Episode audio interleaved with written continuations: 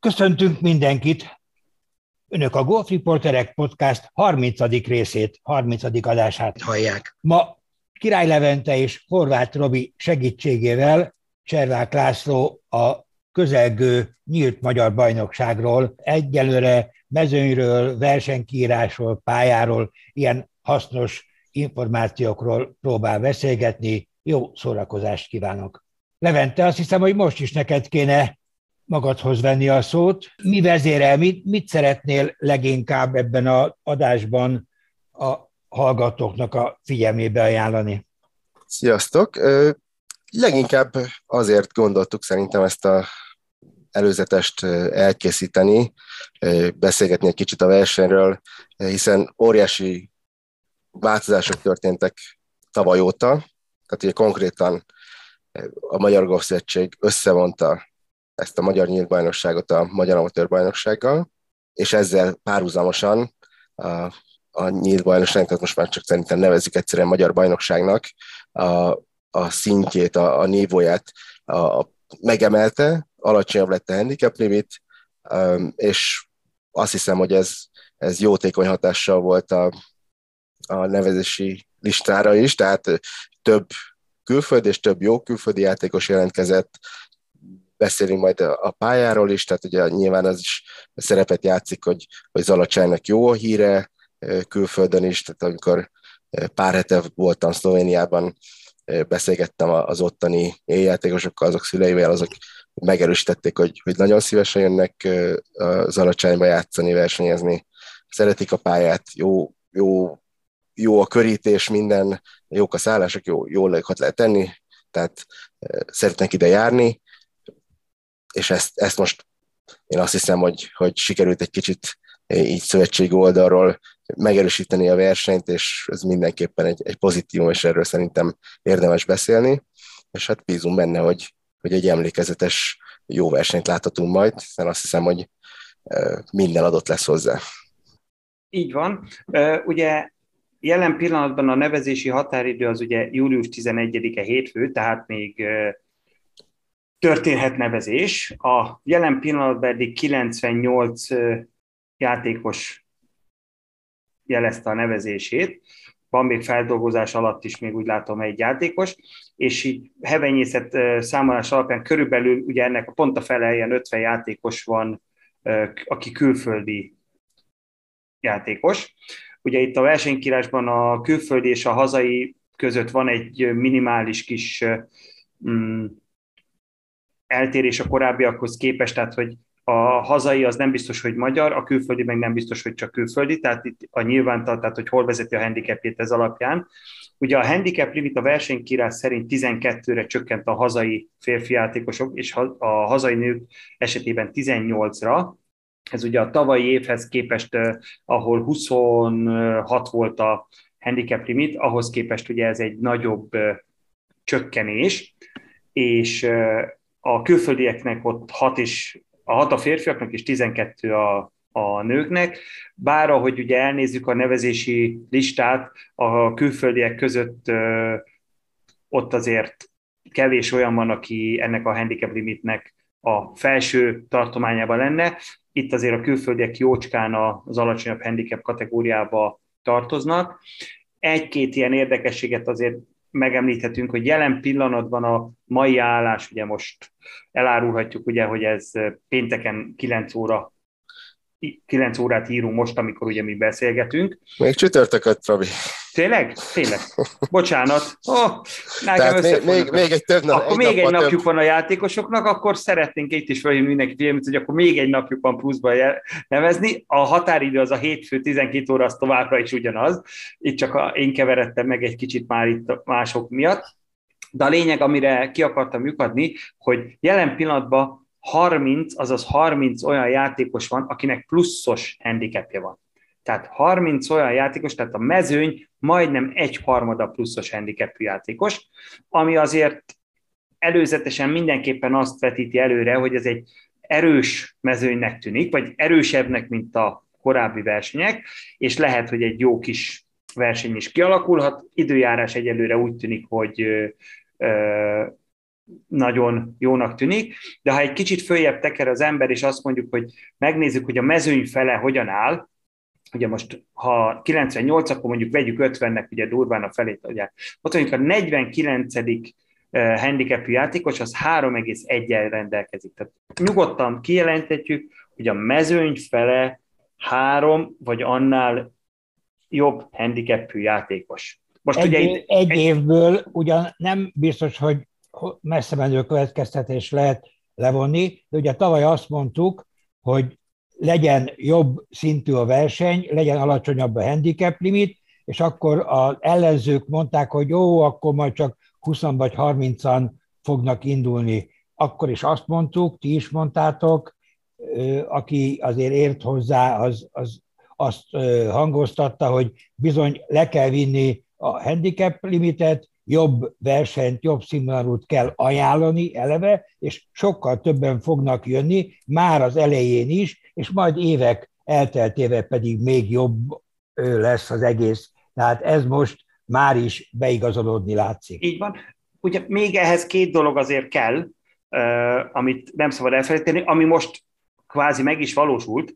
Az egyik az, hogy a verseny időpontját a lehető leghamarabb nyilvánosságra hozni, és a világranglista honlapján berögzíteni, mert ugye azok a játékosok, akik a világranglista pontversenyben érdekeltek, azok ezt nézik. Ők nem a Magyar Golfszövetség honlapján nézik a versenyeket, azt nem, hanem a, fölmennek a vagra, és ott megnézik, hogy milyen versenyek vannak. És innentől kezdve, ha mi ott figyelünk nagyon korán, akkor sokkal előbb jut információ, és lehet, hogy azt fogja mondani, hogy ja, hát akkor én inkább ide megyek. És akkor nem kezd el máshova. Mert ha későn jelenítjük meg, későn tudnak a játékosok, akkor értelemszerűen már más versenyt fog nézni. Ugye ez a legfőbb dolog, hogy minél előbb tudnak róla, annál előbb tudnak tervezni, és ez most látszik is, hogy nagyon sokan azonos klubokból jöttek, tehát itt vannak olyan klubok, ahol például a szlovén arborétumból kettőnél hat játékos is nevezett. Bledből is négyen.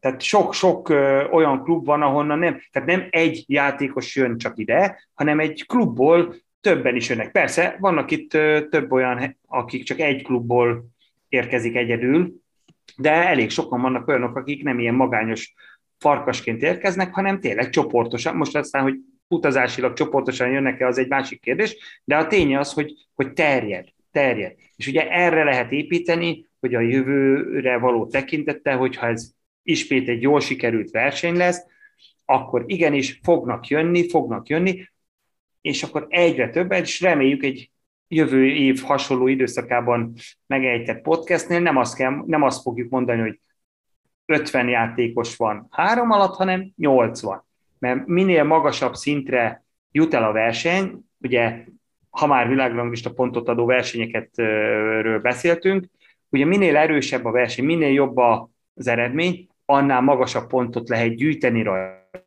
Tehát ez sem mindegy, hogy milyen nehézségű lesz a verseny a végén, és ehhez az kell, hogy jó játékosok jöjjenek, kemény versenyek legyenek, magas alacsony szkort érjenek el, tehát jó eredmények legyenek, mert ettől függ ugye, hogy a végén milyen nehézségű verseny lesz a A végén, verseny. az elején azért, azt azért kicsit tisztázzuk a szavak értelmét, tehát a végén, mielőtt az első elütés megtörténik. Jó, persze, igen, igen, igen, igen, csak hogy, hogy ha minél több alacsony handicapű játékos jön, akkor ugye az már eleve segíti azt, hogy jobb pontszámot lehessen elérni egy világranglista pontot adó versenyen. A legfontos, Tehát, vagy csak a legfontosabb az, hogy minél több ugye rangsorolt, és lehetőleg minél magasabban rangsorolt játékos induljon, és itt e, ide kapcsolódnék be, hogy mindenképp emeljük ki Annabelle Fullert, aki az egyik legjobb angol amatőr játékos, és plusz hatos handicappel nevezve van a, a magyar bajnokságra, tehát ez azért szenzáció, reméljük, hogy eljön, ugye van neki magyar kapcsolata, úgyhogy nagyon bízunk benne. Ő 45. a világon is, tehát én úgy nem néztem utána, de hát több mint valószínűleg gondolom, hogy, hogy nála, nála jobb játékos magyar bajnokságon nem vett még soha részt. Úgyhogy ez így mini kuriózum, tehát hogy ő játszott például a női US Open-en, tehát hogy ilyen kaliberű játékos, egy női profi major bajnokságon kivívta a jogot, az indulási jogot, ő eljön ide hozzánk. Ez, ez így alapvetően tényleg egy óriási lökést adtat, reméljük, hogy majd, hát most lehet, hogy nagyon naív vagyok, de sok fiatal játékos eljön megnézni, hogy, hogy milyen is egy, egy, egy elit amatőr golfozó test közelből. És egyébként az ő jelenléte a, a női versenynek a, a, az úgynevezett power rankingét, ami alapján ugye a, a Vagr besorolja a versenyeket, az, az nagyon meg fogja dobni, tehát a, a női verseny az biztos, hogy, hogy egy nagyon tehát egy, egy nagy erő, erős verseny lesz, egy erős pontszámmal fog fölkerülni a Vagra, tehát sok pontot lehet majd szerezni. Hát igen.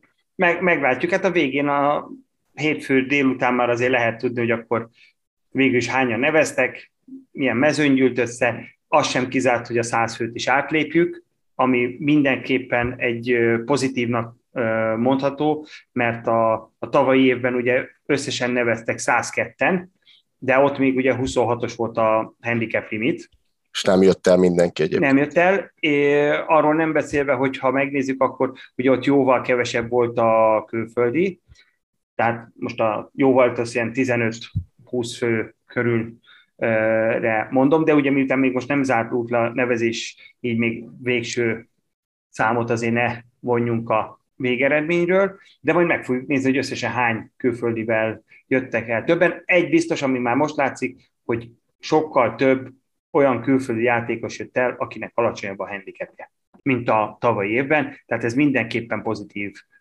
előrelépés.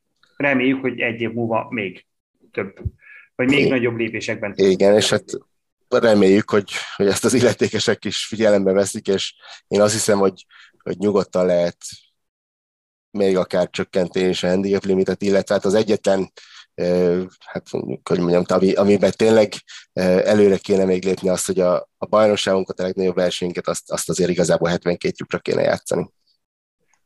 Igen. Levikem, ne legyél telhetetlen. Nézzük Nem, ezt. igen, ez, ez az idei, ez így nagyon jó lesz, csak hogy, hogy azért ez így legyen benne a tervekben, mert, mert mindenhol a tehát a környező országban a, a bajnokságot, azt, azt 72 lyukra játszák, nyilván a, a nagy golf nem is beszélünk. Világos, hát lépésről lépésre haladunk. Most reméljük, hogy előbb a létszám lesz meg, és akkor utána már, már nem, már még egy lépés csak, vagy csak egy lépés az, hogy ebbe az irányba is lépjünk. Gazdasági érdekek is szólnak amellett például egy plusz nap. Igen, hát... Nézzük meg akkor ezt a katot, hogy pontosan hogy fog kinézni. Robi, te vagy a versenykírásnak a szakértője. Igen, hát a, a, az jelenleg érvényben lévő szövetségi versenyeken egységes kattolási rendszert alkalmaznak. Ugye a versenyszabályzatban, illetve bocsánat, a versenykírásban a legfeljebb 72 az együttálló játékosokkal együtt. És a, annyi, hogy az eredetileg induló játékosok nemenkéti arányát tartva. Ugye ez körülbelül ez szokott lenni, annyi megkötés van, hogy ugye a pontos metódust azt a versenyigazgató publikálja a verseny előtti gyakorló napon, 12 óráig azt hiszem, addig kell neki kitenni, és azon pontosan meg van határozva, hogy az egyenlőt azt hogyan veszik figyelembe. Most ugye a legutóbb a magyar kupán a hátsó kilenc volt azt hiszem, ami alapján eldőlt, hogy ki az a 72 aki még így befér a, a kadba. Ezt elvileg a játékosok fogják látni. Igazából már így is, ugye, hogyha a 98-at nézzük, tehát mindenképpen van kat. Én nagyon szeretem a katot, hogy legyen, annak van egy plusz motiváló Igen. ereje, hogy nem lehet csak úgy ellébet szólni, mert úgy is játszunk, hanem ez egy verseny. Tehát ugye itt azt tudni kell, hogy ez egy verseny. Itt komoly címért megyünk, ez konkrétan a 62. nyílt magyar bajnoki címért mennek a játékosok, és ugye a kat az a golfversenyek vele járója, innentől kezdve ennek lennie kell. Az, hogy ez most valóban felezése, vagy nem, ugye ez jelen pillanatban valószínűleg azért nem, mert ugye a létszám még nem éri el a kívánt 150 főt, illetve jelen pillanatban nálunk a 150 fő az maximalizálva is van. Abban az esetben ugye már nevezhetnénk felezésnek, most, amíg csak 100 körüli nevezés van, ez felezés nem lesz, de mindenképpen lesz cut, tehát mindenkinek oda kell tennie magát az első két nap, hogyha szeretné a harmadik napon is folytatni. Azért ez egy jó indulatú kátúzás, tehát szigorú, szigorúnak semmi esetre sem mondanám. Így van, én ezért mondtam azt, hogy jelen pillanatban ez még nem felezés, mert ugye De, azért... Tehát nem csak olyan szempont, tehát ugye jó néhány olyan golfverseny, tehát ilyen championship van, ahol amit úgy játszanak, tulajdonképpen ez a klasszikus felállás igazából, hogy három nap, de 72 lyuk. Első két nap ugye 36 lyuk, utána kát, és egy agresszív kát, tehát az utolsó napon 36 szakasz kell játszani, és akkor azt lehúzzák 40 plusz volt versenyesekre. Uh-huh. Például. Tehát egy a Skót Open is így zajlott. Ez viszonylag, viszonylag egy, egy elég kultúr, kultúr golf nemzet így csinálja. Igen. Hát nálunk még ez, ez nem ilyen irányba megy. Reméljük, hogy előbb-utóbb ez is egy motiváló tényező lesz, hogy, hogy az is egy, egy szint, hogy kattoltál-e vagy nem. Bizony. De a jelenlegi versenykírás szerint ez 72 fő maximum, és ugye majd akkor csütörtökön a szokásos táblán, a szövetségi versenyeken már megszokott is táblán, ott szokták ezt publikálni, illetve ott szokta a versenyigazgató az is ezt publikálni, hogy pontosan hogyan van a, az együttállás és a végső játékos bekerülésének a számszaki megoldása. Szerintem beszélhetünk a, a helyszínről. Ö, igen, mert a, igazából a, a versenykírásban más nincsen. Ugye van még ez a világranglista pontot szerző dolog, ugye ezt már többször azért beszéltünk róla, hogy ugye magát a világranglistára pontot az a játékos fog kapni, és szerezhet, aki már jelenleg is rajta van a világranglistán. Tehát ugye az, aki most elindul életében először egy ilyen szövetségi versenyen, és 28 lesz, 52 lesz, ő nem fog kapni még világranglista pontot, de ha esetleg ő nyeri meg a versenyt, akkor ugye fölkerül a világranglistára, és fog érte pontot kapni, és onnantól kezdve viszont már gyűjthet pontokat. Igen, és ugye úgy van pontosan meghatározva, hogy hat és fél pontot kell legalább szerezni ahhoz, hogy egy olyan játékos, aki, aki nincs rangsorolva, hogy fölkerüljön a világlistára. Ugye ez nem egy egyszerű dolog alapvetően. Egy ilyen verseny, mint a, mint a Magyar Bajnokság a férfiaknál, szerintem különösen nehéz. Nagyon sok plusz handicapes játékos, de, de ennek a nem lesz azért nagyon magas a power rankingje, tehát én azt csatszolom, hogy, hogy dobogón kell végeznie annak, aki, aki még nincs rangsorolva és fel akar kerülni. Azért ilyen játékos, akire mind a kettő igaz, azért nem sok van a mezőnyben, vagy, vagy akinek van esélye egyáltalán, hogy dobogóra jusson és nincs rangsorolva. De hát ettől szép, hogy, hogy egy komoly teljesítményt kell nyújtani, és akkor, akkor az ember fölkerül. Így van. Lányoknál talán egy picit picit könnyebb lesz, mint mondtam, hogy az angol lány föl fogja húzni uh-huh. a, a, power rankinget, és el tudom képzelni, hogy kicsit több tehát akár a negyedik, ötödik helyről is fel lehet majd kerülni, de nyilván ugye ez majd a végleges nevezés lista alapján tudjuk pontosan megsatszolni. Ugye igazából ezt a, teljes formulát, ezt nem árulja el a, a Balks, hogy, hogy mi alapján van összerakva, számít a, a, a handicap is, tehát, de a legfontosabb az ezt, ezt elmondják, hogy a, a hely, egy hány és milyen helyen rangsorolt játékos indul egy versenyen. Uh-huh. Jó, na hát igazából szerintem a versenykírásban nincs semmi olyan, a többi az mind szokványos, tehát az mindenki ismeri, hogy gyalog kell menni, kerizni lehet, stb. stb. ezek azért mind megvannak. Playoff van, hogyha ugye a három nap után azonos lesz a első helyen a eredmény. Ilyenre is volt már példa Magyar Bajnokságon. Bár nyílt bajnokságon nem tudom, hogy volt-e már playoff, de Magyar Bajnokságon biztos, hogy volt majd most meglátjuk. Úgy emlékszem, hogy néhány éve volt.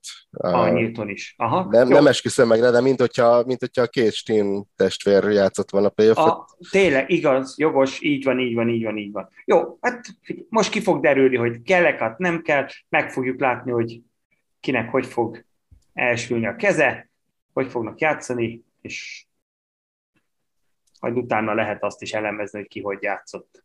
És ugye a playoff csak annyit, hogy a hirtelen halál, tehát ez teljesen normális ugye az amatőr versenyeken, tehát nem, nem az van, mint majd ugye, az Open Championship-en együtt ott, ott négy szakaszt játszanak le, playoffot mindenképp lejátszanak négy szakaszt, és annak az összesített eredménye számít. Itt ugye egyenként mennek majd az ugye nincs még megadva, azt hiszem, hogy, hogy melyik szakaszokon. Nincs, azt a versenybizottság fogja majd, majd a versenybizottság, ö, szükség van. Ugye hát annyit ilyen kulisszatitkot el lehet árulni, hogy ugye ez nagyon függ attól, hogy időjárásban van-e különbség, tehát olyan értemben, hogy nagyon korán sötétedik már, elcsúsztak, nem csúsztak, tehát ezért nincs előre mindig meghatározva, meg lehetne mondani, hogy mindig a 18-as, általában legtöbbször a 18-ason szokták, de ugye ez pályáktól is függ, hogy melyikhez hova lehet olyan könnyű szerel visszavinni a játékosokat, hogy onnan kezdjék, mert ugye az ugye engedélyezett, hogy oda visszavigyék őket, de onnan már ismét gyalog kell megtenniük a szakaszokat. E, felkészülnek ilyenkor arra is, hogy mi van akkor, hogyha ismét döntet lesz, akkor melyik szakasz lesz, és ugye ezt a játékosok, akik playoffra jutottak, azokkal a versenybizottság ezt közli, és akkor ők már úgy indulnak neki, hogy tudják. Most mondok egy olyat, hogy csak a 18-ason játszanák, akkor azt közli a versenybizottság a játékosokkal, ugye, hogy a 18-ason zajlik a playoff, mindaddig, amíg el nem dől. De láttunk már olyat, meg volt is olyan, hogy azt mondják, hogy kétszer megcsinálták a 18-as, még mindig nincs döntés, akkor jelen pillanatban itt lehet úgy, hogy mennek az egyesen mondjuk utána. Tehát itt, itt lehet többféleképpen is, de az sem kizárt, hogy az egyesen elindulnak, nincs döntés, akkor a kettes, hármas, tehát versenybizottságnak idézésen ebbe szabad keze van. Még olyan is van, hogy egy pár négyest, egy pár ötöst, meg egy pár hármast ö, vesznek egyiket a másik után, hogy legyen valami kis változatosság. Így van. Igen, hát azért amatőr versenyeken nem, legalábbis az én tudomásom szerint nem, nem tipikus, hogy nagyon elhúzódna egy nem szokott, halál igen. playoff, mert azért e, nyilván egy profi versenyen, ahol közelebb vannak a, a tudásszintek, ott, ott, ott több esély van arra, hogy, hogy nem dől el egy-két szakasz alatt. Igen. Amatőr verseny azért általában első-második extra szakaszon eldől a playoff. Így van. Én igazából nem is csak erre gondoltam, hogy több szakaszon játszák a playoffot, hanem mondjuk egy viharszünet miatt ugye fenn, félbeszakítják a játékot, és csak utána később lehet folytatni, és már nagyon a szürkületbe rohannak, tehát itt akkor már ilyen dolgokat is vizsgálni kell, hogy hogy lehet a playoffot, melyik szakaszon, hogy látszik, tehát akkor már sok ilyen dolgot is vizsgálni kell, de ez a versenybizottság dolga, meg fogják tenni, hogyha egyáltalán Re- Reméljük, hogy nem lesz VR Igen, az egyértelmű, de hogyha a playoffra van szükség, akkor hmm. majd azt, azt is megoldják. Jó, tehát ugye Zalacsányi, Zala Springs Golf Resort a, a helyszín, tavaly is itt ezen a pályán rendezték a a nyílt bajnokságot, akkor mind a női, mind a férfi kiírást magyar játékos nyerte, Csányi Olivér és Vatkerti Adél személyében. Én úgy láttam, hogy Adél nincs rajta a nevezés listán, legalábbis még, úgyhogy nem tudom, hogy ha nem játszik, akkor ott a nőknél biztos nem lesz címvédés. Oliver biztos, hogy indul, és egyébként ugye a teljes magyar férfi élmezőny, úgyhogy reméljük, hogy, hogy akár csak tavaly idén is magyar játékosok fontos szerepet fognak játszani majd a, a dobogóért, és az remélhetőleg a győzelemért folytatott küzdelemben, vagy folytatandó küzdelemben is. Igen. Egy dolgot, bocsánat, azt azért kifelejtettünk, ugye azt az elején említetted, hogy ugye összevonta a szövetség a nyílt bajnokságot és a magyar amatőr bajnokságot. Éppen ezért van díjazás magyar állampolgár kategóriában. Tehát a nyílt bajnokság az a legegyszerűbb dolog, aki a három nap alapján a legkevesebbet üti, egy, kettő, három helyezett díjazva van. De ezen kívül, függetlenül attól, hogy egy magyar játékos hanyadik ebben a nyílt kategóriában, ha ő a legjobb magyar és mondjuk csak a hetedik, akkor is ő a magyar állampolgárok eredmény kategóriájában az első helyezett. És értemszerűen így a következő magyar és a, azt követő magyar, tehát díjazva van az első, második, harmadik legjobb magyar férfi és női játékos is. Igen, tehát mindenképp avatnak majd magyar bajnokot is. Így van, így van, így van. De természetesen arra gondoltam, hogy, hogy a teljes mezőnyben is jó lenne magyar sikereket látni. Így van, hát az mindig, mindig jól néz ki, amikor a nyílt uh, címért uh, magyar játékosok is Hát különösen, különösen ilyenkor, amikor, amikor van mezőny is, mert sajnos volt olyan, amikor, amikor alig, vagy egyáltalán nem is volt külföldi játékos, olyankor azért más volt az egésznek a, a jelentősége, hogy magyar nyert, de, de most egy, egy ilyen mezőnyben, hogyha egy magyar játékos meg tudná nyerni. Nyilván a nőknél ugye erre most így, ha, ha eljön Annabel Fuller, akkor arra reális esélyt nem látok, hogy, hogy más nyerje rajta kívül, de de hát a labda gömbölyű. Így van.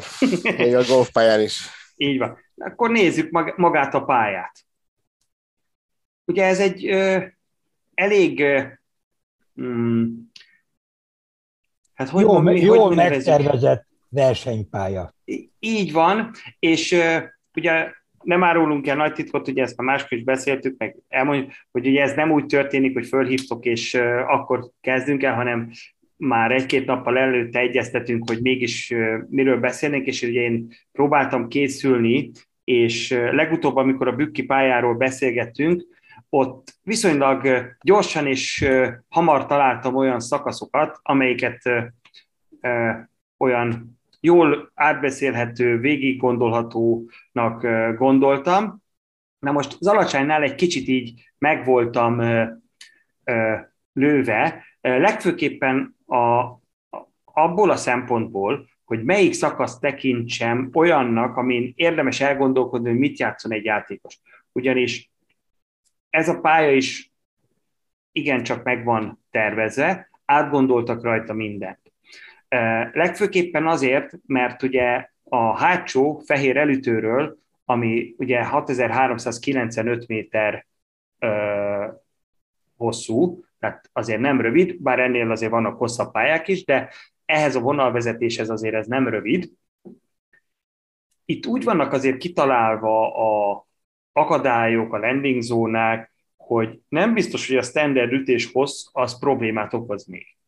Tehát ugye majd amikor végig megyünk egy-két szakaszon, akkor jobban érthető lesz, hogy alapvetően, hogyha valakinek van egy közepes ütés hossza, az a szépen végig lehet menni a pályán. Mert nem nagyon tud rajta úgy kockáztatni, hogy érdemes nagyon nagy rizikót vállalni. Ugye a pár ötösökön ott lehet ütéseket spórolni, általában a profik ugye azon szoktak, mert kettőből megpróbálják elérni, legtöbbször sikerül is nekik, és akkor ha a greenen vannak, akkor ugye igülér pattolnak, kimarad bőrdi, ha green környékén vannak, akkor meg chip and patra játszák, és akkor is bőrdit játszanak. Ugye a legtöbbször ezen hoznak a, a profik uh, score Most itt Zalacsányba ez már nem olyan egyszerű, ha nem vagy elég hosszú, akkor nincs lehetőséged a párötösöket lerövidíteni. Innentől kezdve már sokkal fontosabb abból a szempontból a stratégia, hogy őrültségeket ne vállaljon be az ember, mert nincs értelme. Tehát például mondjuk a hármas párötös szakasz, az tipikusan ez a része, ott nincs lehetőség kezdőütéssel ugye a vizet átütni. Csak mellé tudunk, mert ahhoz, hogy a vizet átüssük és a felvére kerüljünk, 290 méteres kerrére lenne szükség. Na ugye ezeket nem szokták ütni a játékosok, pláne miután legtöbbször észak, észak-nyugat felől fúj a szél, az azt jelenti ezen a szakaszon, ugye, hogy szembeszél van, ugye nincs lehetőség. Viszont innentől kezdve már nem kell csak egy 230 méteres kezdőítéssel, vagy egy 220 méteres kezdőítéssel kezdeni, vagy bocsánat, mondjuk így, hogy elegendő, mert akkor onnan egyrészt ott a legszélesebb a fervé, tehát hogyha valaki egy kicsit figyeli, hogy hogy játszik, akkor pontosan tudhatja, hogy ha a fehér elütőről a amiket mondok távolságokat, hogyha valamelyik játékos meghallgatja, és meg is jegyzi esetleg, azt ő tudja, hogy a nullpontokhoz mérem, ami azt jelenti, hogy ami a T-boxban lát egy ilyen kis fehér kis négyzetet ö, belenyomva, az a nullpont, és ahhoz képesti mérés. Tehát a hármason egy 220 méterrel gyönyörűen a következő játék iránynak megfelelően kinyitott helyzetbe kerülünk, tökéletes ö, irányba lehet ütni, minimálisat kell a víz felett repülni a labdának. Értelmszerűen ugye innen nem lehet elérni a grid, mert az 320 méter, de egy következő 200 méteres ütéssel ott vagyunk a bunkerek előtt, ahol megint széles a fervé, és onnantól kezdve marad egy 125 méteres green támadási távolságunk, green közepére mondtam most ezeket az értékeket. Tehát ugye ez egy tipikusan olyan szakasz, hogy nincs lehetőséget kettőből elérni a green viszont nem kell rögtön az első ütésre se bekezdeni, mert teljesen fölösleges egy 250 méteres drive-ot ütni, Sőt, mert ugye igen, akkor... Azt akartam mondani, bocs, hogy ott a hármason a kezdőütést, ugye szerintem azért lesz a mezőnyben egy-két férfi, aki, aki azt be fogja vállalni, egy jó dróval meg lehet azt ütni, nem könnyű, és én is azt gondolom, hogy, hogy több a kockázat benne, mint amit lehet nyerni, de hogyha az ember ugye biztonsági kezdőütés választ, akkor, akkor tényleg legyen biztonsági, mert ott a, nem érdemes kiütni oda egészen a kanyarig, onnan még rosszabb a szögben, bekerülnek a, a jobb oldali fák a játékba, tehát egészen nyugodtan lehet konzervatívan vassal kezdeni, röviden a, a, a tehát a víz elé, úgymond víz mellé. A legutóbbi, tehát a bükki pályának a ö, átbeszélésének a tapasztalatából szándékosan nem is mondanék ütőt, pontosan azért, mert ugye a mezőny különböző képességű játékosokból áll, és mindenki mással üti Igen. a 200 méterét, vagy a 250-et, teljesen mindegy. Éppen ezért úgy gondolom, hogy inkább megelégszek csak a távolságok megbeszélésével, de én azért gondolnám, hogy ugye még ha a dróval meg is üti, onnan is még mindig marad nekik egy 250 méter mindig, és akkor még ráadásul a fák, a jobboldali fák még zavarhatják is a grid. Tehát itt, itt nem két, tud... Két, két bitangütés kell ahhoz, hogy ott valaki a green környékén legyen egyáltalán, mert ez még azt hiszem, hogy egy kicsit uphill is az a 250 így méter. Van, így van, így van. Tehát, tehát itt, itt nagyon ütéspórolni nem lehet. Viszont miután olyan óriási kockázatot vállal be két ilyen ütéshez, hogy nagyobb a veszteség, itt nem biztos, hogy erre kell menni. Itt sokkal inkább arra kell menni, hogy olyan távolságba kerüljünk a green-től, ahonnan pontosan tudjuk, hogy én ilyen kis uphillbe pontosan ekkorát ütök, mert akkor, akkor ott van keresni való, mert akkor még lehet, hogy olyan közelre tudod tenni az zászlóhoz, pinpozíciótól függően, hogy akár egy bőrdiért pattolhatsz. Robi, hagyd mondjam el, hogy az elmúlt szerintem két-három évben volt szerencsém bíráskodni a, az alacsányban, ezeken a kiemelt versenyeken, és a mániám, hogy segítsek a játékosoknak, tehát aki általában ott a kanyarban helyezkedtem el, hogy ilyen forkeddiként nézem a érkező labdákat, hát azért el kell, hogy mondjam, hogy mindenféle ütést láttam. Tehát attól, hogy te azt mondod, hogy nem kéne bevállalni, attól azért jó sokan kezdtek a vízbe, mert hogy megpróbálták, amit te mondasz, hogy, hogy átütni esetleg. Volt, akinek csak legurult a, a fervéről, és úgy lett víz. Persze voltak olyanok is, akik a kanyarba fölütöttek, ami, ami azért egy picit még hátrány is volt, mert onnan már messzebb volt a, a, a green, tehát ott akkor biztos, hogy az két ütéssel tudta már csak megoldani, de, de, de tényleg jó színvonalú vagy jó képességű játékosok is csináltak butaságot. Persze, abszolút, hát meg fogjuk látni, hogy most mit fognak játszani a játékosok.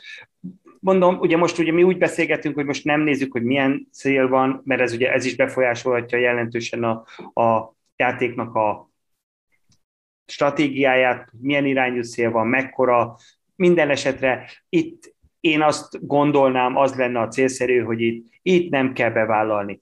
Pláne nagyon egyszerű, ez, ha belegondoltok, ugye ez a harmadik szakasz.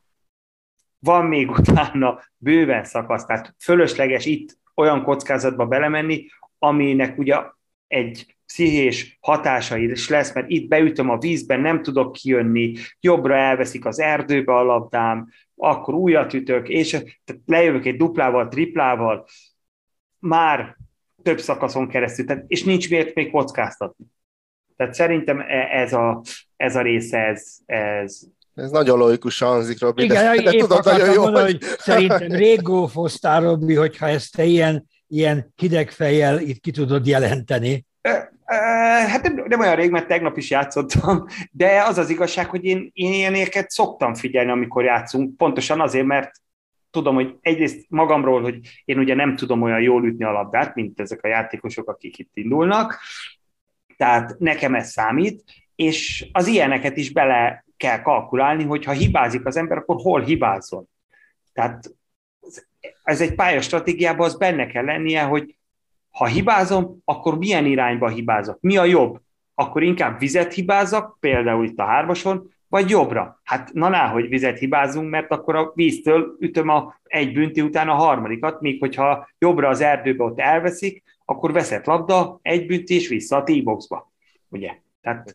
Ez egy nehéz kezdőütés olyan értelemben tényleg, hogy nem lehet a jobbra hiba, még hogyha nem is vagy erdőbe, ott, hogyha kicsúszol egy kicsit a jobbra, uh, már nincs nagy ráv tudomásom szerint, de, de azonnal egy kellemetlen léjap is lesz. Tehát... Persze, igen, igen, igen, igen. Ugye azt elárulhatjuk itt, hogy most mi menet közben itt látjuk az én térképemet, tehát mi azért beszélünk bizonyos esetekben olyan dolgokról is, amit nem biztos, hogy mindenkinek azonnal képben van, hogy hú, ott, ott hogy van ott a beszögelés, hogy van a kitár, milyen széles, vagy a, mert mi most itt egy térkép mellett beszélgetünk, jelen pillanatban most a technológia még ezt engedi, hogy most csak mi ti látjátok, majd egyszer megnézzük, hogy esetleg egy olyat csinálunk, amikor magák a játékosok is láthatják, és akkor az majd megnéz.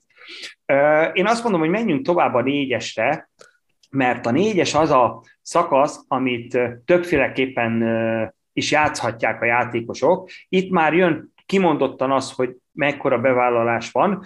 Most tekintsünk el a széltől, továbbra is azt, azt javaslom. Ugye itt alapesetben maga a játékirány, a normál, standard játékirány, a két nagy fa közötti ö, kezdőtés, itt megint nem kell teljes drive-ot ütni a nagyütőknek, van akinek már itt a drive kell, mert ugye ilyen 230 méterről beszélünk, ami ott elfér a fervéjen, és akkor ugye onnan marad összességében egy 100 méteres greenre kerülés.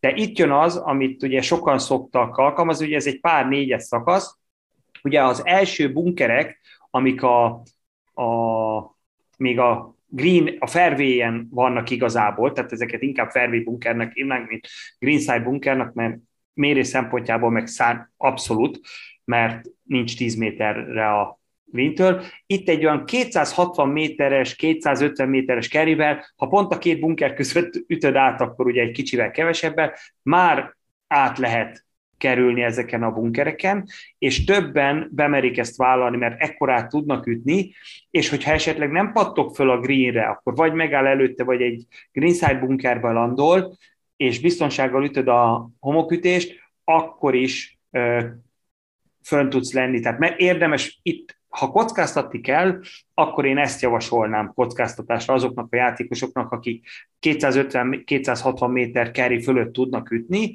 Ha, minden, ha kockáztatni akarnak, akkor itt próbálják meg.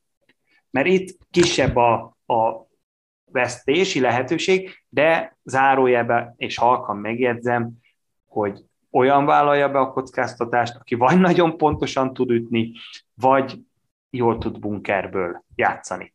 Mert hogyha nem tud bunkerből játszani, miután ez a green négy bunkerrel is körbe van véve, azért ott nagy a valószínűsége, hogy a, nem a greenre fog a labdája megállni, hanem valamelyik bunkerbe. Igen, tehát hogyha nem találja el azt a szűk sávot ott a két front bunker között, akkor, akkor szinte biztos, hogy bunkerben lesz.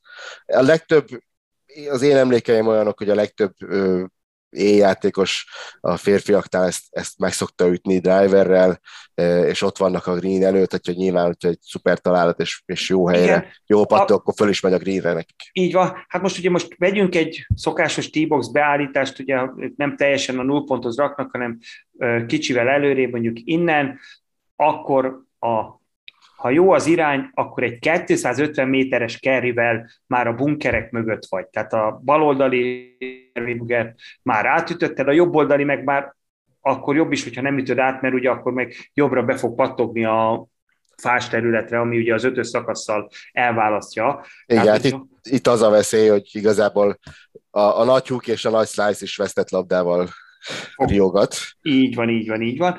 De ha nincs olyan erős szembeszél, ami ezt még rásegítene, akkor azok, akik 250 carry fölött tudnak ütni, azok nyugodtan megkockáztathatják, és legfeljebb akkor nem pattok föl nekik a greenre.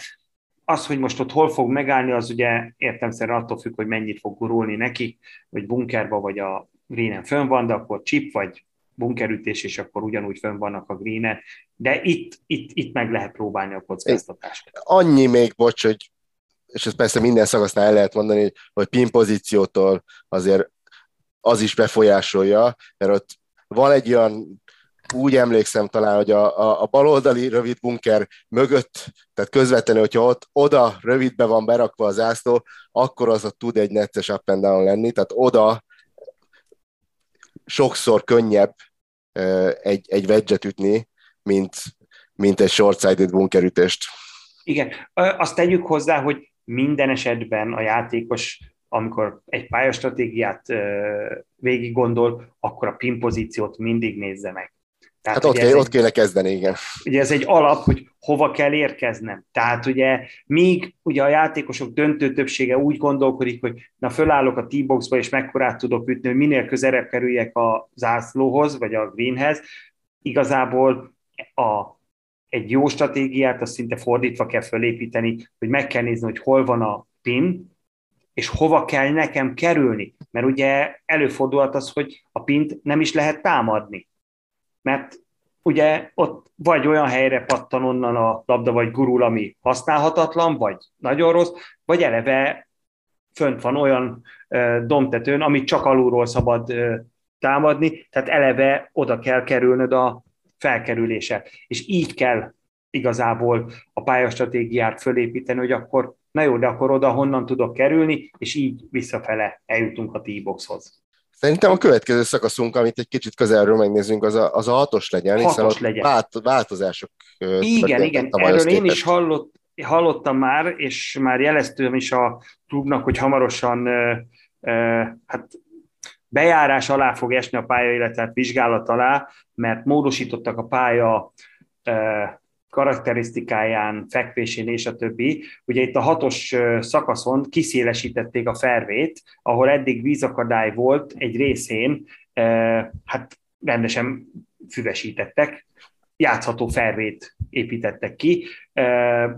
Ugye van, aki azt mondja, hogy 5 méter, van, aki 8 méter, majd amikor lent leszünk, akkor pontosan meg fogjuk mérni, hogy mennyivel szélesítették ki a pályát, de tipikusan ez is ugyanaz a pálya, ahol ugye el kell gondolkodni, hogy hát akkor ki hogy szeret játszani. Ugye önmagában egy 220-200 méter között van az a kezdőütés hossz, amit, hogyha a fervét eltalálod, akkor szembe kerülsz a greennel. Tehát ugye miután ez a green egy ilyen hosszanti green, így ez a távolság, ez a 200-220 méter a fehér elütőtől, az a szakasz, amit, hogyha azon belül van a labdár, akkor hosszanti ö, irányból látod a green. Ha rövidebb vagy hosszabb vagy, akkor már mindjárt egy kicsit ferde, az azt jelenti, hogy ö, hossz irányba rövidebbnek tűnik a green, mert, mert egyszerűen ugye keresztbe fog állni neked a, a Green. Itt most, hogy mennyivel szélesedett ki, és mennyivel könnyíti meg ezt a játékot, ezt bevallom őszintén most így láthatatlanban nem merném megmondani. Szerintem egyébként ez azért érdekes, nyilvánvaló, hogy ezt, ezt klubtagoknak, magasabb handicapes játékosoknak csináltak, mert ez a szakasz a, a top játékosoknak egy könnyű lyuk, ami tényleg egy vassal kezdenek, és ott elég széles a, tehát az a, az a nádas rész igazából egy jó golfozónak nem volt gyakorlatilag játékban. Hát itt 50 méter széles a fervé. Igen, tehát az, az egy az itt a, a magas handicapesek slice miatt lett kivéve, kiszélesítve a fairway, nem tudom, hogy ez, ez mennyire jó irány, hogy, hogy mindent bekönnyítünk ennyire, de, de most minden nem ez a, a podcast témája.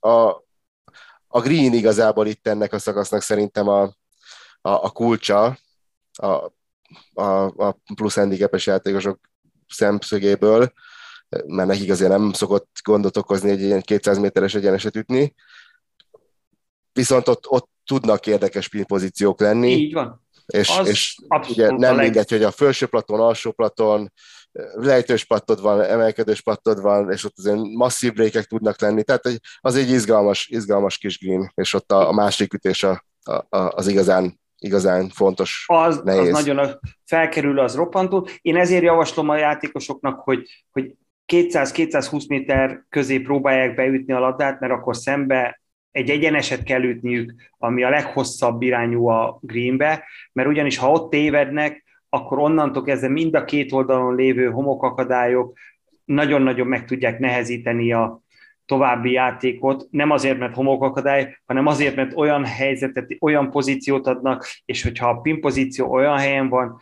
akkor ott kijutottunk a, a bunkerből, de ne gondoljuk, hogy ott tettük az ászló mellé, mert onnan elgurul, tehát ez lehetőség szerint ezen a szakaszon ez a legfontosabb, amit el kell kerülni. Hogy ott greenside bunkerban legyünk.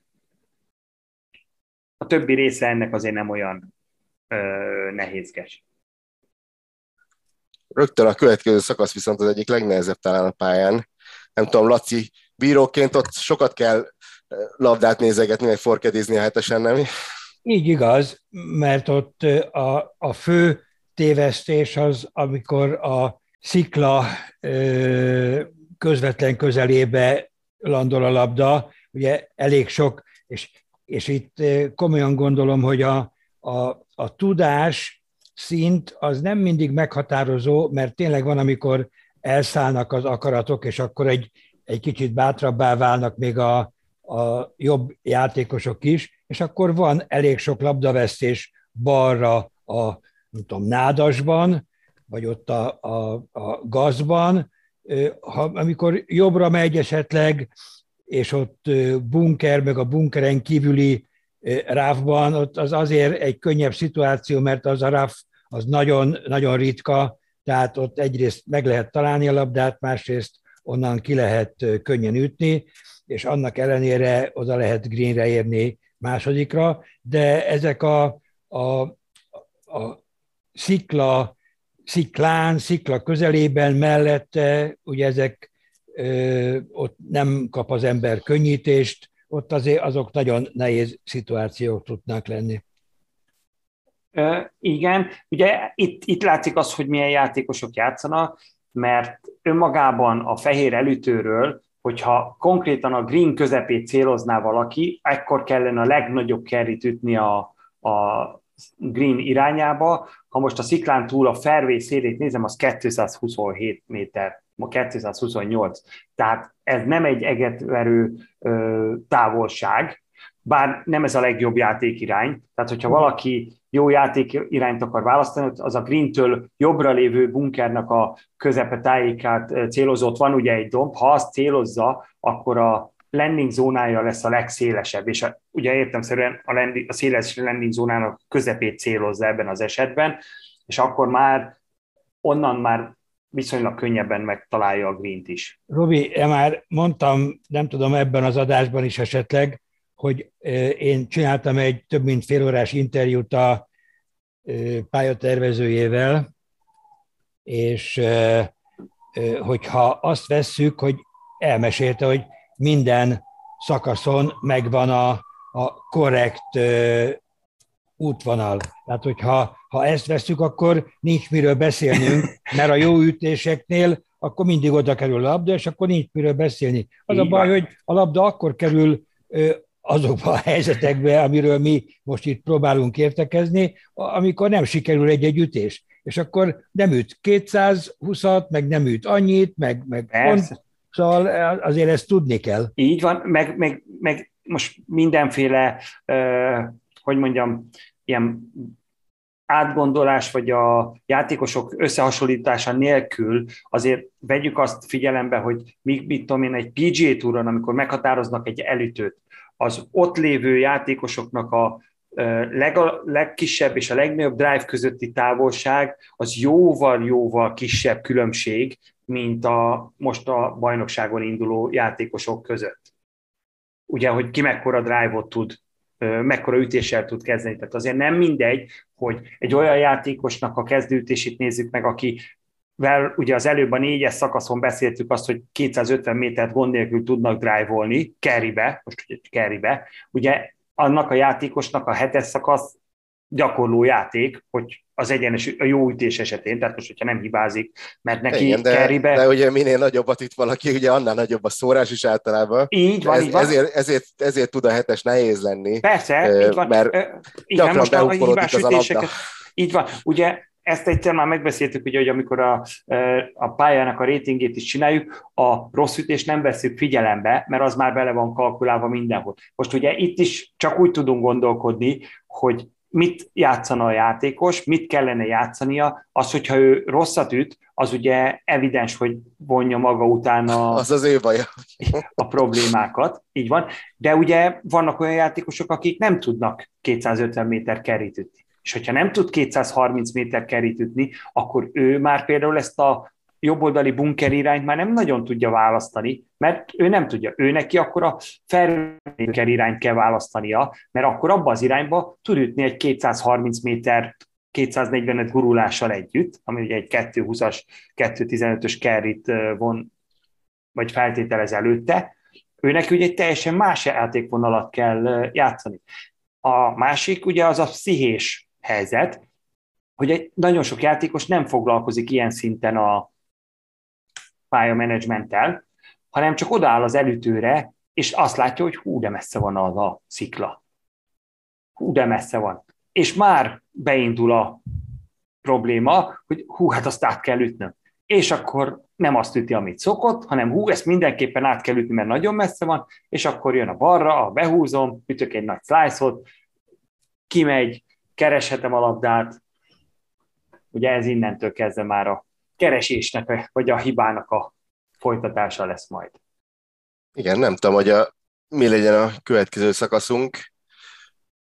Igazából a 9-es ez egy érdekes párötös, de az ott, ott azon múlik, hogy ott a bal oldalon mennyire, szerintem azon múlik leginkább, hogy ott a baloldali ráf az mennyire van meghagyva, vagy mennyire van kivágva. Így, így van, az, az ott a helyszínen derül ki, mert ugye maga a bunkereknek a vége az 280 méternél van, tehát ugye ott, és akkor onnantól kezdve már lejt lefele a, a tehát... És ott elég szűk, tehát ott azért gyakran hibáznak balra. Így van, így van, nem így akarnak van, a bunkerbe lenni. Így van, és innen már azért, és innen még mindig nagyot kell ütni, mert innen azért a green közepen még mindig 200 méterre van, és ugye ezt szinte víz fölött kell teljes egészében megtenni, tehát itt azért elgondolkodó, és nem lehet akármivel nekiállni, mert nem az a lényeg, hogy 200 métert kell ütni kerribe, hanem utána meg is kell állítani a labdát, mert ugye ha nem áll meg, akkor a túloldalon Igen, ugye a víz az bekagyarodik a green mögé. Igen. Ugye azt a játékosok annyira nem szokták figyelni, mert nem, nem ezt a vonalat játszák, de ott, hogyha nem áll meg a labda, akkor másik vízben is ott vagyunk.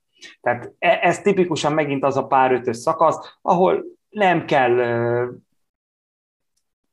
kettő ütésből a green lenni, két szép ütés, mindenki azzal, amivel a legstabilabban tudja ütni, be lehet kerülni oda a bunkerek előtti részre, a fairway végére, amitől 100 méterre van a green közepe, egy könnyed pitchel fönt vagyunk a greenen, figyelve a pin pozícióra, és könnyű szerrel. Tehát én azt javasolnám, hogy ugyanúgy, mint a hármas szakasznál például, ugyanúgy a kilencesnél is, ne úgy akarjon valaki bőrdit elérni, hogy kettőből vagyok fönn a greenen, hanem hogy háromból, de az ászló mellett vagyok. Mert az sokkal könnyebb megjátszani. És messze kisebb kockázatot rejt magában. Ugye ez például a 9-es kipróbáltatlan az a szakasz, amikor ugye többségében észak-észak-nyugati szél van, ami hátszél, tehát ugye ott még azt is figyelme kell venni, hogy a kezdőtés is hol fog megállni a HC segítségével. Tehát itt, itt azért ez egy nagyobb mozgásterű ö, rész ebben az esetben akkor. Igen, és hát hogyha ott bal oldalon kicsit magasabb fű van, akkor igazából szóba sem nagyon jön az, hogy, hogy támadják onnan igen, a ringt, igen, mert igen, igen. onnan az a 200 carry azért az... Az, az nincs, az, az, az esélytelen. Így van, így van, így van. Nézzük, melyik még, ami olyan érdekes. Hát ugye a, a 12-es szakasz Nézzük a 12-es. Nem mondom, hogy az a világ legérdekesebb párármasa, de tehát ugye kell egy force carry ütni, tehát végig víz van a, a green előtt. Itt beszélünk, a női előttökről nem beszélünk, de itt ugye itt, itt nagyon szignifikáns a különbség a női és a férfi előttök szögek között. I, a, teljes mértékben. Ezt mindenképp emeljük ki. Jó, ugye a, ebből a szempontból szerintem a 12 szakasz, amiből kicsit másabb, mint bármely hazánkban lévő másik párhármas, akár olyan, amelyiknél vizet kell ütni, hogy ekkora kerít sehol nem kell ütnöd. Ugye itt a T-box közepén lévő nullponttól a green első része is 157 méterre van, a green közepe ugye van 164 méterre, tehát 160 méteres kerít kell ütni. Nagyon sokkal nem lehet hosszabbat ütni, mert ugye a túloldalt ott már gurul lefelé, és most nem tudom, hogy a nádas mennyire van meghagyva, azt tudom, hogy mi játszottunk ott régebben úgy, hogy ott a nádas elég jól megvolt, és azért nem lehet csak úgy túlütögetni a, a green. Itt ugye annyi a trükkje, hogy itt keresztbe van a fehér elütőhöz képest a T, a green, tehát van szélessége, mert ugye a green összesen 35 méter széles, de Rob, mélységében... Robi, látszólag megint, megint egy, egy szójavítás az kötözködésnek tűnik. Azt mondod, hogy nem lehet túlütni a green lehet, nem szabad. Jó, igen, igen, teljesen jogos, igen, hogy túl lehet, csak vagy nem is az, hogy nem szabad, hanem nem érdemes, mert kerülhetsz olyan a helyzetbe. És a lányok, miután most a kékről játszanak, de pirosról játszva még inkább más szöget játszanak, a kék elütőről szinte a green hosszanti irányával egyező irányba ütnek. Ugye nekik jóval-jóval kevesebb kerrét kell ütni, ugye a lányok mindig kisebbet is ütnek, tehát nekik, ha a green közepét célozzuk a kék elütőről, akkor egy 120 méter carry kell ahhoz, hogy már a green előtti fervé része, mert ugye itt a, ezen a szakaszon van fervé is, landoljon a labdája, és onnan gurulhasson föl, de ha magán a greenen akarják lejteni, akkor egy 137 méteres kerrivel már föl tudnak kerülni a greenre. Maga a green szerintem nem annyira nehéz, van benne azért slope, de aki egész jól olvassa a green és odafigyel, az annak azért igazából nem okozhat olyan nagy problémát, tehát hogyha regulárból fönt van, akkor egy könnyed párral simán le lehet jönni erről a szakaszról. Azért így elmondva kicsit könnyebben hangzik, Robi, mint amit a gyakorlatban én látni szoktam itt a női versenyeken. Ez, ez mert, mindig így van, de mert ugye ennek megint nem, az a problémája. Nem azt célozzák, hogy éppen csak átmenjen, ugye megpróbálják az ászlóra ütni a labdát, és nagyon szűk, tehát ott abból a szögből nagyon szűk, a, nincs balra-jobbra hiba lehetőség. Így van. Ezt és... mondtam, igen, mert az 14 méternek összesen, vagy 13, igen. tehát ő nagyon-nagyon be van szűkítve ebből a és, szempontból. És persze ugye balra senki nem akar, tehát a, a tipikus hiba itt az, hogy a lányok kiütik jobbra, és az, hogy mennyire megy jobbra, ott már ugye picit a szerencse is bejátszik, mert hogyha csak kicsit megy jobbra, akkor azért az egy AP chip nem biztos, hogy a világ legnehezebb ütése, de hogyha ha ha elgurulott a labda jobbra, és a magasabb fűbe áll meg, akkor az már egy necces, mert ugye a túloldalon vár a víz, e, tehát itt, itt azért a, a női mezőny, ez női mezőnyt ez a lyuk megszokta. De ez jobban, nehezebb is a hölgyeknek ez jobban a pálya. szórni, mint a, mint a férfit, annak ellenére, hogy rövidebb a kerry, de, de hát ugye... Uh, igen, de azt azért hangsúlyoztam ki, hogy csak rövidebb, hogy mindenki tudja, hogy honnan játszik, de önmagában az nem sokkal rövidebb, mint a férfiaknak, mert a igen, hölgyeknek ugye jóval arányaiban kisebb ütéseket végzünk. Ez a szakasz a hölgyeknek sokkal nehezebb, mint a férfiaknak. Mert ugye hát egy férfi ember kell ütnöm 160 méter kerít, kiválasztom az ütőt, és van 30 méter tévedési lehetőségem, bocsánat, 15-15 jobbra, balra.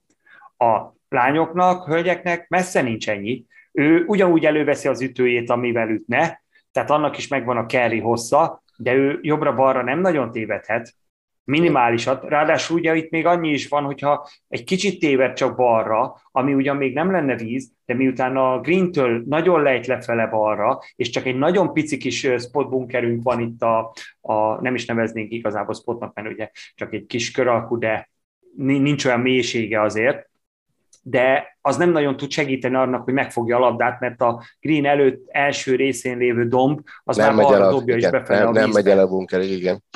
Tehát ez, ez nehéz a lányoknak, ez tény és való, hogy ez, ez, ez nehéz. Hát így tervezte meg a tervező, hogy itt, itt a lányoknak van sokkal, sokkal nehezebb dolga. Ja, hallottam már ilyen véleményt a női játékosoktól, hogy szívesebben ütnének ők is szemből a greenről. Green. Hát erre egy dolgot tudnék javasolni, versenykiírás.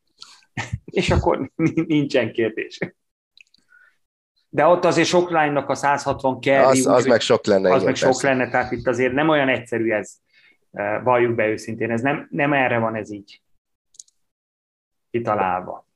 Nézzünk egy olyan szakaszt, ami mind a két nemnek nagyon nehéz. Talán a, az, a, a pályagész pálya legnehezebb szakasza 14-es, 14 és a 14-es kezdőütés talán a legkritikusabb az egész, eh, egész pályán. Miért is? Hát ugye itt több okból is, ugye egyrészt, hogy szinte vakon kell ütni, nem tudom, hogy milyen magas most itt a, a büntető területen belül lévő növényzet. Legutóbb, amikor lent voltam még tavasszal, akkor elég nagynak tűnt, vélhetően ez továbbra is ugyanezt a helyzetet tükrözi. Tehát ez innentől kezdve egy eléggé nehéz dolog. Ráadásul ugye miután a játékosok szeretnének minden esetben nagyon közelre kerülni a greenhez, hogy minél közelebbről üssék a második ütésüket, ezért mindenki amennyire csak lehet jobbra szeretne ütni. Na most akkor nézzük meg a távolságokat a nullponttól.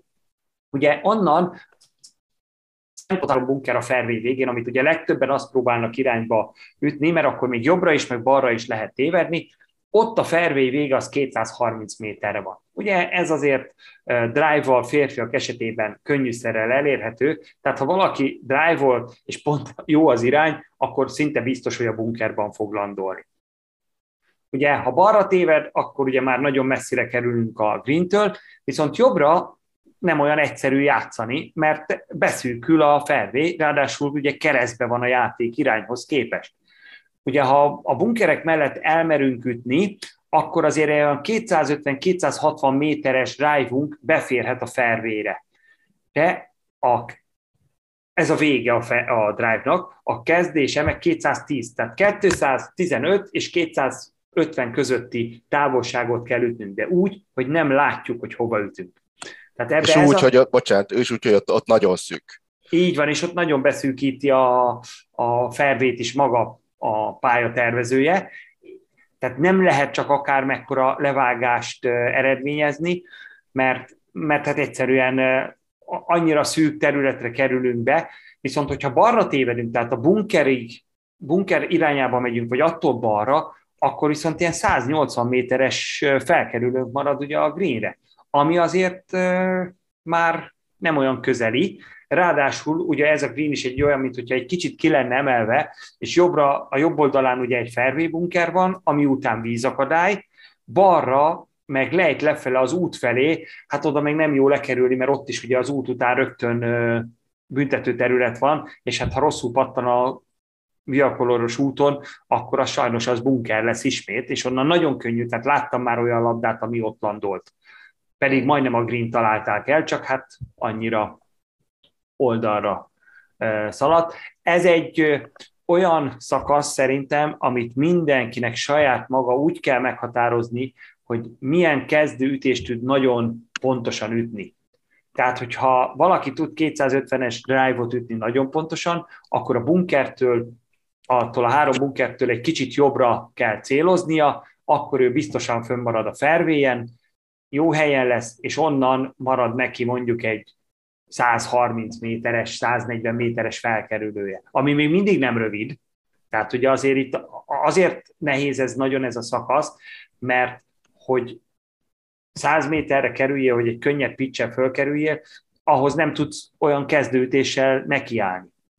Most a szerencsét, meg a széltolást, meg egyebeket azt hagyjuk ki, mert ugye lehet, hogy pont arra tolja a szél, meg egy jó slice, egy jó féd esetleg besegít, de önmagában ez egy nehéz igen. pozíció arra, hogy Laci, azt hiszem, hogy ez is egy olyan szakasz, ahol mindig szokott egy bíró állni ott a baloldali bunkerek fölött. Hát ö, jobb, jobb esetben Forkeddi is, a bíró az, az csak szerintem ráadás. Igen, igen, Forkeddi szokott lenni gyakrabban, mert ugye azt említsük meg még, hogy ugye a pályának a jobb szélén végigmegy egy árok, ami igen, végig büntető terület. Igen, igen, tehát és az ott... úgy megy végig az árok, hogy az legalább három mét, két és fél három méterrel mélyebben van, mint a fervé szintje, ami azt jelenti, hogy a fervéről egy kicsit lecsúszik az ember, és hogyha az rövidre van nyírva a raf, akkor nagyon könnyen begurul a büntető területbe. Ja, azt és, akartam... Bocs, azt, azt mondom, Levi, hogy az, az luxus lenne azért, hogy egy bírót kivonni a, a munkából kvázi. Jó, világos, hogy nem egész nap, de azt akartam igazából csak így, bocs, a, a, a kérdés, hogy ott, ott bal oldalon az a, az a nekem a, a, a kérdésem, hogy nem emlékszem pontosan, hogy ott egy ideig nincs vízakadály. Tehát Tehát ott, ott, ott, van vesztett labda, aztán, van. aztán a bunkerek után van vízakadály, ugye? Így van, Tehát... így van, mert az a vízakadály az a 15-ös és a 17-es közötti tó a körbekerítésének lévő vízakadálya, tehát az egy darabig jön a 14-esnek a doglegje utáni résszel, de utána az eltávolodik, és megy a 17-es... Messze van az, az, igen, az messze tehát van. Itt, itt, itt, itt nagyon messze Jó, van. Tehát, ide nem... Csak ezért nagyon fontos, hogy ott a baloldali hibánál észnél kell lenni, hogy ott, ott, ott benne igen, van a vesztett labda is. Így, így, így igaz, így igaz. Így van. Így van. Így Tehát igaz. ez egy nehéz szakasz, ez hosszú, és pont úgy van kitalálva, hogy ha a második ütésed is hosszú legyen.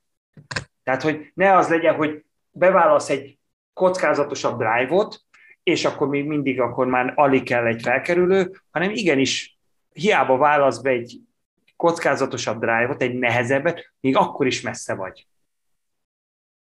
Igen, és ez, ez, ez a green sem annyira egyszerű egyébként, Igen. tehát a, a, nem, nem a könnyebb greenek közé tartozik a pályán, bár, bár talán nem a Legnehezebb. nagy általánosságban, az, egyrészt nem a legnagyobb, meg úgy, úgy nagy általánosságban azért nem a, nem a greenek nehézsége a, a legnagyobb kívás ezen a pályán. Így van, annyit engedjünk meg előzetesen, hogy a, a greenek nehézségét én azt azt szoktam mondani, hogy, hogy a green nehézsége az két dologtól függ, a pin pozíciótól és a green sebességtől.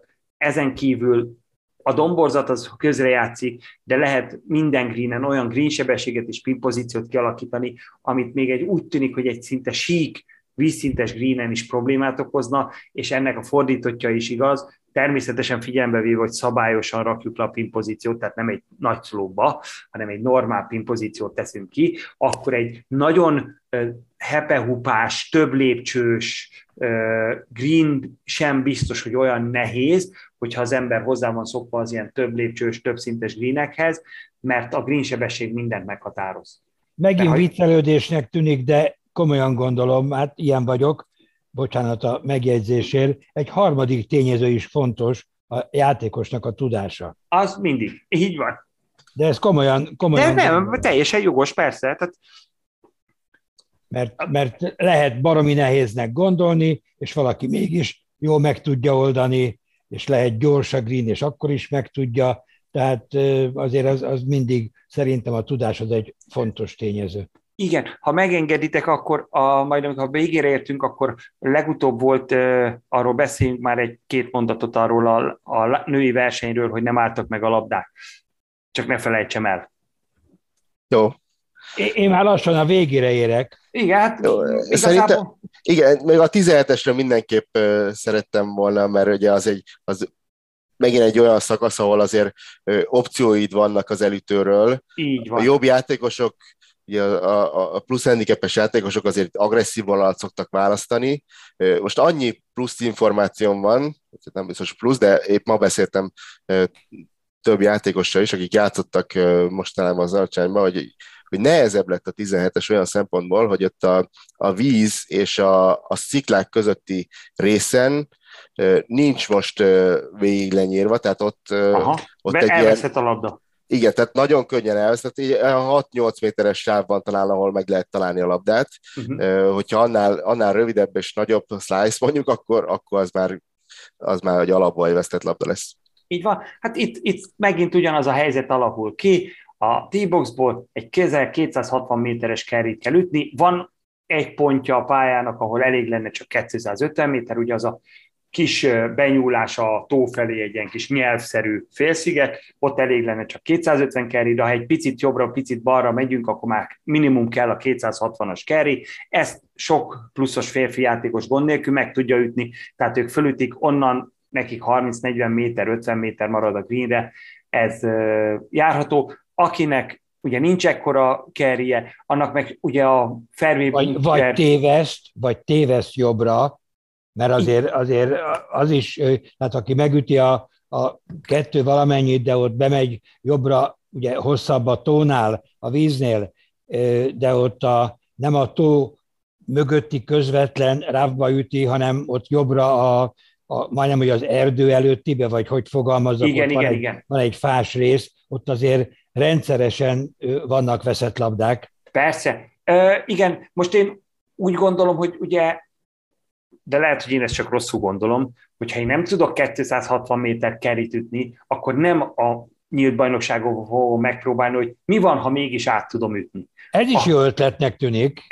Tehát én azt gondolnám, hogy azok próbálják meg, akik eleve tudnak 260 kerít ütni, aztán, hogy az sikerül-e vagy nem, az majd ugye a verseny alatt kiderül, de aki nem tud ekkora kerít ütni, annak eszébe se jusson megpróbálni, hogy hú, most fúj a szél, akkor hát, ha átmegy. Tehát én azt gondolnám, hogy úgy nem szabad egy ilyen versenyen elindulni, mármint nem elindulni, hanem játszani a, ezt a játékot így a 17-esen, hogy mi van, hát ha ma átmegy, az nem fog átmenni. Az esetek többségében sosem megy át. Ezt pontosan tudjuk tapasztalatból, ha így gondoljuk, akkor az nem megy át. Ő neki be kell vállalni azt, hogy ez egy rövid szakasz, tehát egy bőven egy 230 méteres maximális gurulással is nem marad egy 130 méteres rövidvasas ütése, picsütése kinek mekkora, a fervé közepéről, ott ráadásul a fervé bunker előtt a fervé elég széles, 50 méter, tehát még van hibázási lehetőség is. Én azt gondolnám, hogy ezt a két variációt lehet játszani. Ha tudok 260-at ütni, jó a széljárás, nem zavar, akkor meg lehet próbálni bátran, mert van hely, mert ugye kigurulni is van helyük, tehát a, van 60 méter gurulási lehetőség. A... De azért itt is említsük meg a, a szikla kő lehetőséget, ami, ami azért megint csak meg tudja állítani a ráfban guruló labdát, és még mielőtt odaérne a fervére, szinte kezelhetetlen szituációt jelent. Így, így van, így van. Én ezért szoktam azt mondani, hogy ha nem tudok 260-at ütni biztosan, akkor meg se kell próbálni, mert ha csak úgy szokott jönni a 260, hogy hát egyszer-egyszer már ütöttem 260-at, de csak 240-et tudok, akkor nem szabad megpróbálni, mert oké, okay, hogy van olyan, ahol esetleg ez pont átfér, Na, de hát ez szokott a legkevésbé sikerülni. És akkor ott ragadok a szikla alatt, nem tudom, játszok. Legrosszabb a... esetben telibe találod a sziklát, és visszapattan 40 métert, mert ilyet is Az már jó, az már jó, jó. Vagy olyan helyre, ahol nem folytatható, tehát igen, tehát e, e, e, ezeket mindig mérlegelni kell, és akkor biztos, hogy sokkal jobbak lesznek a szkórok. És semmi változás nem történt, tehát nem ö, több edzés, több, hanem csak egyszerűen végig gondolja az ember, hogy mit hova kell ütni, és akkor onnantól kezdve Na hát köszi szépen, hogy, hogy így bemutattál néhány szakaszt. Annyit még összefoglalásképpen szerettem volna mondani, hogy itt a, a játékos vélemények nekem azt mutatják, ugye idén még nem voltam az alacsányban, de, de, de akikkel beszéltem, mindenki azt mondja, hogy szuper állapotban van majdnem mindig a pálya, és, tehát, és vagy viszont azért egyértelműen az, az, az, azok a vélemények vannak, hogy, hogy a, tehát könnyítve van egy kicsit az egész. Tehát most is nyilván nem tudjuk még, hogy, hogy jövő héten pontosan milyen lesz a setup, de, de jelenleg azért eléggé le van nyírva a, a ráf majdnem mindenhol. Az új homokok is, mint a kicsit könnyebbek lennének, tehát nem annyira finompua, uh-huh. és, és emiatt én azt gondolom, hogy, hogy itt a győztes szkor ad abszurdum két számegyű pár alatti eredmény is lehet. Tulajdonképpen most majdnem mindegy, mert mindenkinek ugyanolyan lesz a pálya. Egy kicsit talán, hogyha, hogyha a legnagyobb versenyünkről beszélünk, beszélünk nem biztos, hogy, hogy a, a minél könnyebb setup a, a célra vezető, de ez, ez csak szubjektív vélemény. Az, azért azt az biztos vagyok benne, hogy, hogy hogy a pálya nagyon jó állapotban lesz, itt, itt azért mindig a körítést a, a, a klubvezetés meg szokta adni, tehát tényleg, amit az elején mondtam, ide nagyon szívesen jön mindenki külföldről, és úgyhogy nagyon várom a versenyt, és, és tényleg bízunk benne, hogy, hogy a magyar srácok, fiúk, lányok, és jól fognak szerepelni, de hát azt majd meglátjuk. Így legyen. Néhány hónappal ezelőtt egy, egy, jól emlékszem, egy ájovai középiskolai versenyen az egyik szakaszon ugye egy, egy domboldalban volt tulajdonképpen a, a pin pozíció furva. Így van, így van. És ugye az volt a, a probléma, hogy ugye a lányoknak nem állt meg a labda. Tehát egy méterről, másfél méterről is gurított, és 5-6 métert gurult, vagy még a greenről is legurult, kinek honnan, aki lentről gurított, annak visszagurult, hogyha nem ment olyanra föl. Ugye ez kimondottan mm, két dologtól problémás, az egyik magától a pin pozíciótól, ugye, hogy minden valószínűség szerint, bár ugye csak egy kamerálást láttunk, nem láttunk semmiféle adatot róla, minden valószínűség szerint magát a pin pozíciót is rossz helyre tették le, ez teljesen biztos, tehát hogy az... Igen, de most várjál, de azt úgy akarom mondani, mert ugye a pin pozíciót, hogy hova rakod le, az függ a green sebességtől. Tehát önmagában az, hogy valaki azt mondja, hogy uh, ott nem áll meg egy labda, a lejtős, hogy az nem biztos, hogy szabálytalan, vagy nem biztos, hogy nem felel meg az előírásoknak, mert a green sebesség is meghatározó. Tehát nem mindegy, hogy ezt egy 7-es greenen, egy 8-ason, egy 10-esen, vagy egy 12-es greenen helyezzük el. Tehát leegyszerűsítve van olyan pin pozíció, ami 9-es, 10-es greenen még teljesen megfelel a normának, de 12-esen meg már nem.